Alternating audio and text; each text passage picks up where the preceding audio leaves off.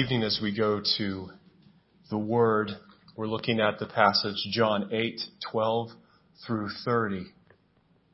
If you remember, if you were in attendance this morning, we're going through the seven I am statements. And so the first that we went through this morning was in John 6. That was, I am the bread of life. And tonight we move to the second, I am the light of the world. Again, a recap.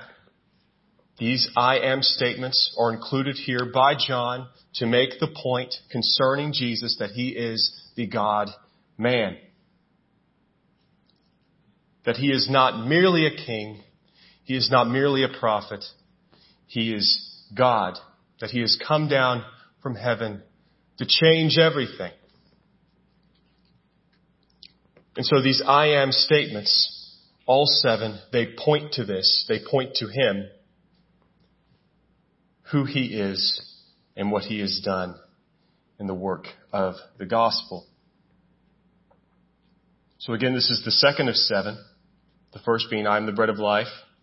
Now we turn to, I am the light of the world. These statements are all connected, and we'll talk a little bit of that first statement, I am the bread of life, and then also this one, how, how maybe they work together, the relationship between the two, the relationship between these different statements, but then also how they function separately. So that's where we're going to be going tonight.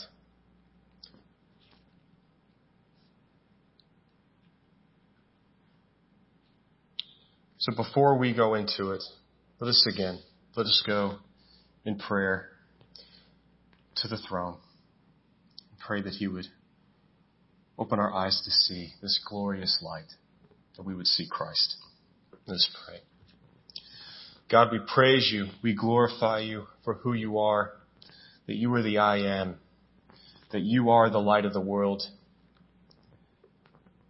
And through you that we can see, that we can truly see. And I pray tonight that there would be a special anointing of that for us. That you would let us see in your word you. That you would grow our understanding. For I know my understanding is always far too small. So take this stammering tongue. Declare your word in your way. In your name we pray. Amen. So again, before we read the text itself, I'm going to touch on the context of the passage. So as I mentioned before in this morning, I'm the bread of life. Each of these seven statements, they're accompanied by a sign or an event that signifies the truth of what Jesus is saying.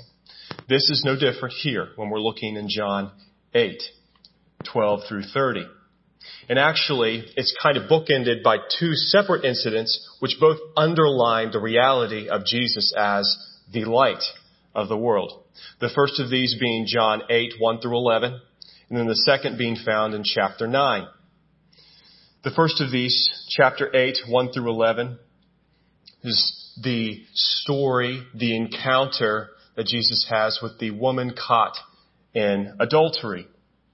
She is a woman caught in the darkness of her sin and is brought out and exposed. But not only that, but the spiritual darkness of the scribes and the Pharisees that bring her to Jesus, we see their terrible, rank hypocrisy, the darkness of their hearts. It's not just one or the other, it's sin in both incidents.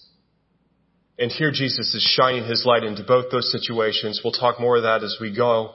The second being John chapter 9, this is the man born blind. He's never been able to see. And in chapter 9, John brings light into his life by giving him his sight.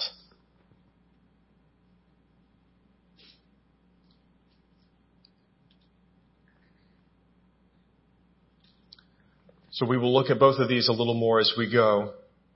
But again, both these encounters serve as signs that signify and underline the reality of what Jesus is saying to us here in John 8, 12 through 30. So let us read the word together, starting in verse 12. Again, Jesus spoke to them saying, I am the light of the world. Whoever follows me will not walk in darkness, but will have the light of life. So the Pharisees said to him, You are bearing witness about yourself. Your testimony is not true. Jesus answered, Even if I do bear witness about myself, my testimony is true. For I know where I came from and where I am going, but you do not know where I come from or where I am going. You judge according to the flesh I judge no one. Yet, even if I do judge, my judgment is true. For it is not I alone who judge, but I and the Father who sent me. In your law it is written that the testimony of two people is true. I am the one who bears witness about myself, and the Father who sent me bears witness about me. They said to him, therefore, where is your Father? And Jesus answered, you know neither me nor my Father. If you knew me, you would know my Father also. These words he spoke in the treasury as he taught in the temple, but no one arrested him because his, his hour had not yet come. So he said to them again, I am going away and you will seek me and you will die in your sin. Where I am going, you cannot come. So the Jews answered, the Jews said, will he kill himself since he said, where I'm going, you cannot come? And he said to them, you are from below, I am from above. You are of this world, I am not of this world. I told you that you would die in your sins, for unless you believe that I am he, you will die in your sins. So they said to him, Who are you? And Jesus said to them, Just what I have been telling you from the beginning. I have much to say about you and much to judge, but he who sent me is true. And I declare, declare to the world that I have heard from him. They did not understand that he had been speaking to them about the Father. So Jesus said to them, When you have lifted up the Son of Man, then you will know that I am He, that I do nothing on my own authority, but He, but speak just as the Father taught me. And He who sent me is with me. He has not left me alone, for I always do the things that are pleasing to Him. As He was saying these things, many believed in Him. So this morning when we looked at I am the bread of life, the actual statement, I'm the bread of life, was a ways into the passage. We had to work to get there. Here it's right off the bat. Jesus says, I am the light of the world. Whoever follows me will not walk in darkness, but will have the light of life. So if you would, take this statement and connect it in your minds to, I am the bread of life. They do not exist independently. They are tied together and exist harmoniously with one another to declare the truth about Jesus. This is Jesus using words in His grace that we can understand. So He is saying, I am like bread. I am the bread. And here He is saying, it's like a light. I am the light of the world. So Jesus is using words to describe for us realities that are too glorious for us to comprehend.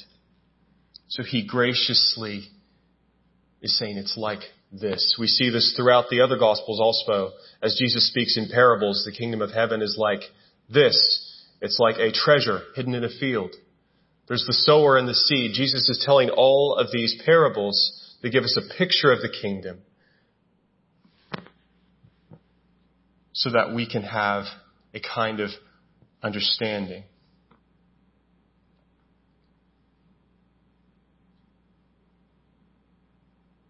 So in the same way as those parables, or as Paul when he says that marriage is like the relationship between Christ and the church, he's not saying it's exactly like that, that the marriage that we understand here is exactly like the relationship that Jesus has to the church but it gives us a bearing point for us to be able to understand. So in the same way, these I am statements, they're accomplishing the same thing. They paint us a picture of what it is that we're looking at. So bear that in mind. So remember, with the bread of life, he said then, whoever partakes of my body will never hunger, right? You will be full and satisfied. Here in chapter 8, when he's saying, I am the light of the world, he's saying, whoever follows me will not walk in darkness, will have the light of life. So we could take that light of life and compare it to satisfied and full, made satisfied by the bread. The light comes and we can see, we can walk in the light, the light of life. The bread has come, we partake of him, and we are forever and ever satisfied by who he is.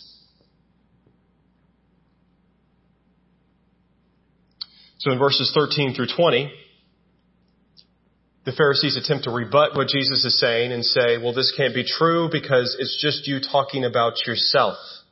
And we know that unless that there are multiple witnesses, this doesn't count for anything. There needs to be more than just you saying things about yourself.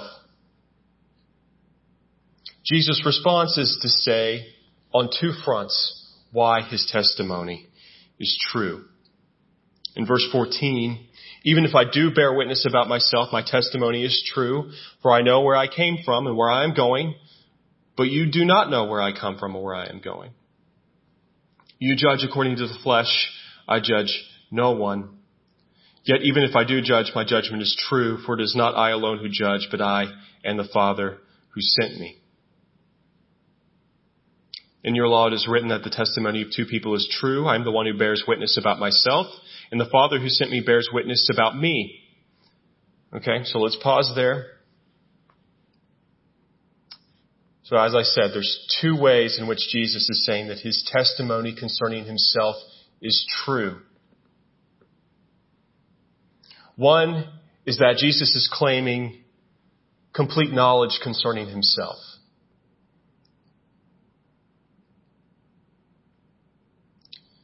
He knows where he came from and where he is going. There's no gaps in Jesus' knowledge. There's no point where Jesus doesn't know something about what he's saying. It's always, always truth. When I speak to my child and I say, well, it's like this, or, you know, clouds are in the sky because water evaporates and then I kind of get lost. It's like, well, and then it's like, well, why? Why? And I'm like, well, I, I don't know. And so I say these things, but I realize that the testimony that I'm giving, it's hampered by my limited knowledge. I don't know everything. And so even when I do give testimony, there's limitations there. Because I don't know everything. And even that which I think I know, probably a lot of that is wrong. But Jesus doesn't have that problem. And the Pharisees are doing the same thing. And so Jesus says to them, I know where I'm going or where I, where I came from and where I am going, but you do not know where I come from or where I am going. They didn't even know that concerning themselves. They are so stuck on the temporal. They want the physical bread. They believe that they can see, but they are blind and stumbling around in the dark. So in the one hand, Jesus is saying, I can bear testimony concerning myself because all that I say is based upon my complete knowledge concerning both myself and the world around me. I know, therefore I speak truth. The second way in which Jesus says that his testimony is valid is that he goes to the law. He speaks to them on terms in ways that they understand. So he goes to them on the basis of the law and says, well, if there are two witnesses testifying, according to the law, that is enough to bear witness as to reality, as to truth. So he says, in your law it is written that the testimony of two people is true. In verse 18, I am the one who bears witness about myself, one witness, and the Father who sent me bears witness about me.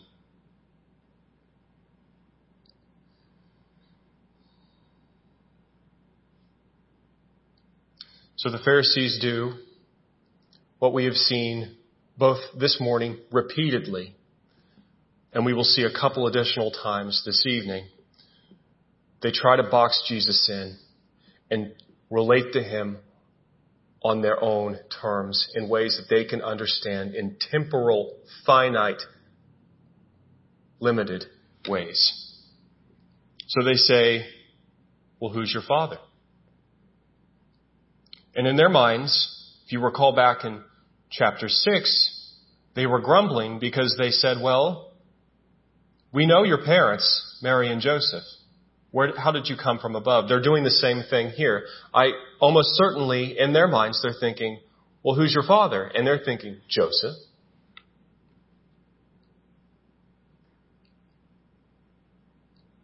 And then Jesus, again, throws everything off. Over and over we see Jesus, he doesn't even, he speaks in a way that is almost meant intentionally to confound them. Because he doesn't come out and say, my father is Father God. Rather, he says, you know neither me nor my father. If you knew me, you would know my father also.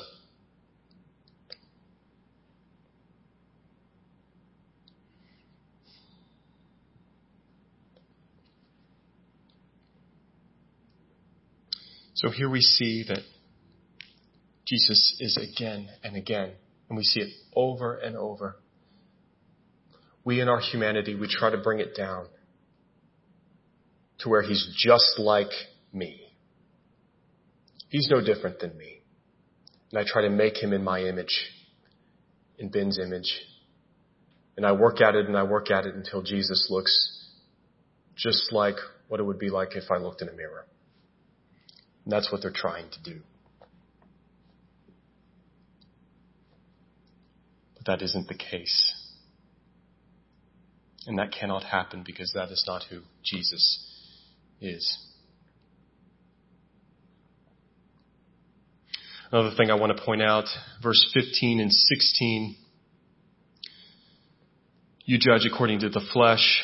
I judge no one. Remember what we're immediately coming out of. Remember, we talked about context.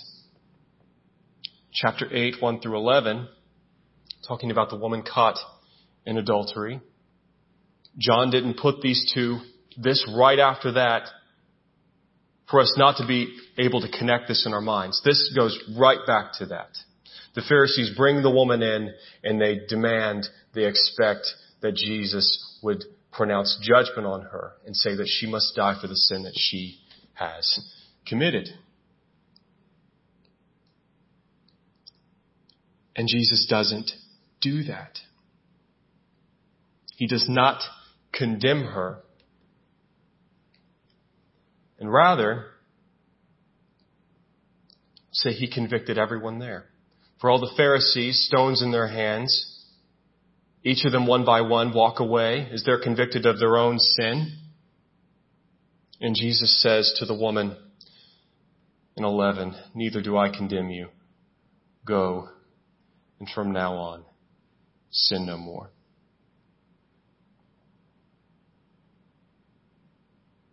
So bear that in your mind because this is right after that. It's something to think through. So going to verse 21. So he said to them again, I am going away and you will seek me and you will die in your sin. Where I am going, you cannot come. So the Jews said, Will he kill himself, since he says, Where I am going, you cannot come? He said to them, You are from below, I am from ab- above, excuse me. You are of this world, I am not of this world. I told you that you would die in your sins, for unless you believe that I am he, you will die in your sins. So let's for a moment take verse 21 and contrast it directly with verse 12 the statement that Jesus makes concerning himself, I am the light of the world. Whoever follows me will not walk in darkness. Here in 21, I am going away and you will seek me and you will die in your sin. Where I am going, you cannot come. So the implication of Jesus, the light of the world, departing from where they are is that the light is leaving. It will be gone. And they will not be able to see. They will be back again where they were in total pitch black darkness. And So again in verse 12, the end of it, but will have the light of life. In 21, when Jesus says, I'm going away and you will seek me and you will die in your sin. So the concept of darkness is tied to death. Whereas in verse 12, the idea of Jesus being the light of the world and that if we were following after him that we would have the light of life, he's connecting those. Light and life. Darkness and death. Where Jesus is, there is light, and where there is light, there is life. But where Jesus is not, it is dark. Totally dark. So where he is not, there is death. So the Jews said, and it, it's very interesting to me. It's almost funny in a way because this statement I mentioned this morning, Nicodemus, am I to enter again into my mother's womb? And the disciples saying about the bread, is he saying that we need to eat his flesh and drink his blood? Well, here they're saying, is he going to kill himself? Since he says, where I am going, you cannot come. Jesus says, no. He said, you are from below and I am from above. So again, he's separating, he's setting himself apart. He's saying, yes, I came and I am a man, but I am also God. I am not just like you. I am man, but I am also God. I am from above. You are of this world. I am not of this world. He says in 24, I told you that you would die in your sins, for unless you believe that I am He, you will die in your sins. So again, he says, belief believe. Believe in me. So in chapter 6, the bread of life, if you partake of me, you will be full and satisfied. If you believe in me, he says it's the same. Partake of the bread, believe in me. Here he's saying the same thing concerning himself being the light of the world. Whoever follows me will not walk in darkness, but will have the light of life. And in 24, Believe in me. Otherwise, you will die in your sin. You will die in your darkness. You will die without the bread of life. You will starve devoid of Christ.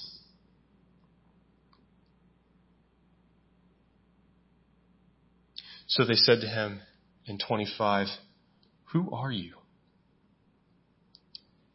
And Jesus said to them, Just what I have been telling you from the beginning. I have much to say about you and much to judge, but he who sent me is true. And I declare to the world what I have heard from him.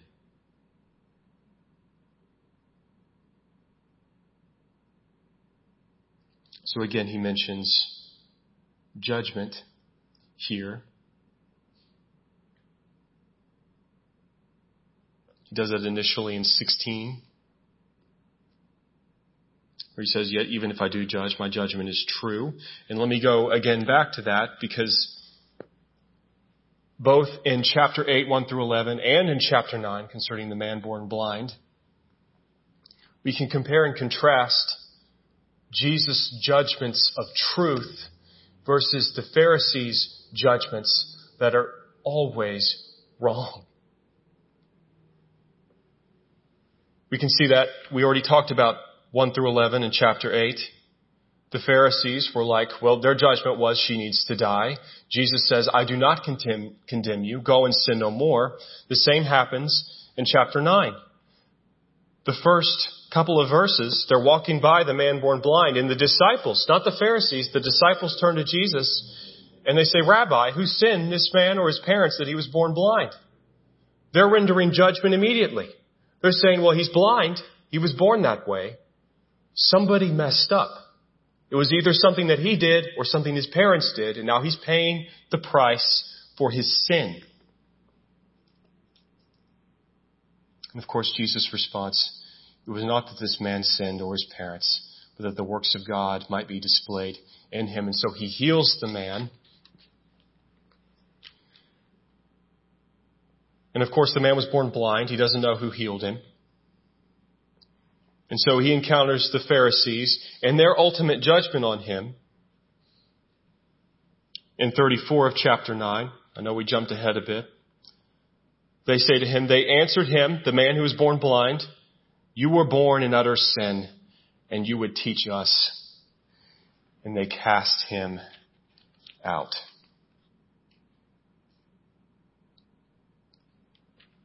So here we can contrast Jesus' judgments of truth versus the judgments that we render every day. Oh, that by the grace of God, He may work on us. That His light would shine through us, that we could see and speak as He does, that He would have us to do.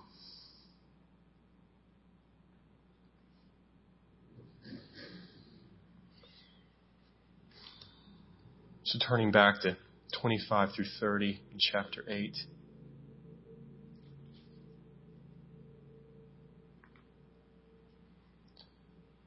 So again, the reality that Christ came directly from the Father still eludes them.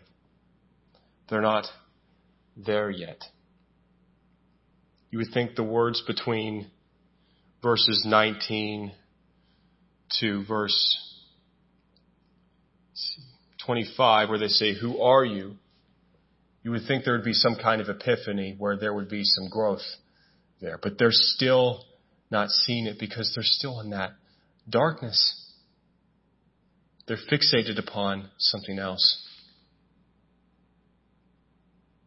So Jesus says in verse 26, I have much to say about you and much to judge, but he who sent me is true, and I declare to the world that I have heard from him. They did not understand that he had been speaking to them about the Father. So Jesus said to them, When you have lifted up the Son of Man, then you will know that I am he, and that I do nothing on my own authority, but speak just as the Father taught me. And he who sent me is with me. He has not left me alone, for I always do the things that are pleasing to him. As he was saying these things, many believed in him. So Jesus speaks here of his oneness with the Father, that he always pleases him, that there is a constant communion between himself and the Father. We have to see that as Jesus is saying all these things, if he's talking as merely a man, he's certifiably insane.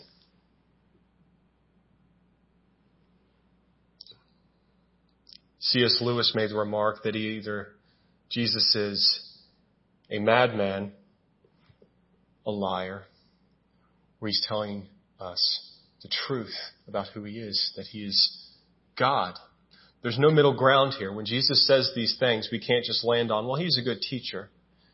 Because if we read all these things and just say, well, he was a good teacher, we're not reading it for what it is. He is saying some remarkable, amazing things concerning himself.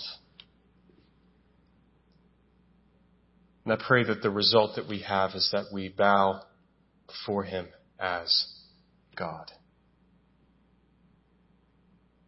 So again, when Jesus, shortly after this passage, He heals the man born blind, His power and authority to accomplish such a thing is only possible because of the approval of the Father. Again, this morning we talked about Him being sealed by the Father, and that signified the reality of the signs and the words that He was speaking, the things that He was doing. So here it's the same. When he heals the man born blind, it shows the reality of who he is, that he is the light of the world. So when Jesus says, I am the light of the world, and equates belief in him with having the light of life and no longer walking in darkness,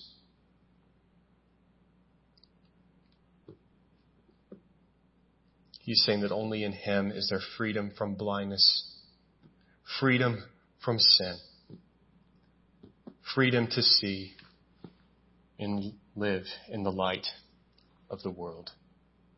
This great light. He is the light of the world. Know this was a shorter message. I think we covered everything we wanted to go through. I pray that as we read these things, I know many of us are already, yes, Jesus is God. He is the Son of God. But I pray that the wonder of it, the power of it, would be an encouragement to each of us, that we would discover it anew. That He is the bread of life. He is the light of the world. He is. So I can see. I can be filled. I can believe and know that I am safe with Him.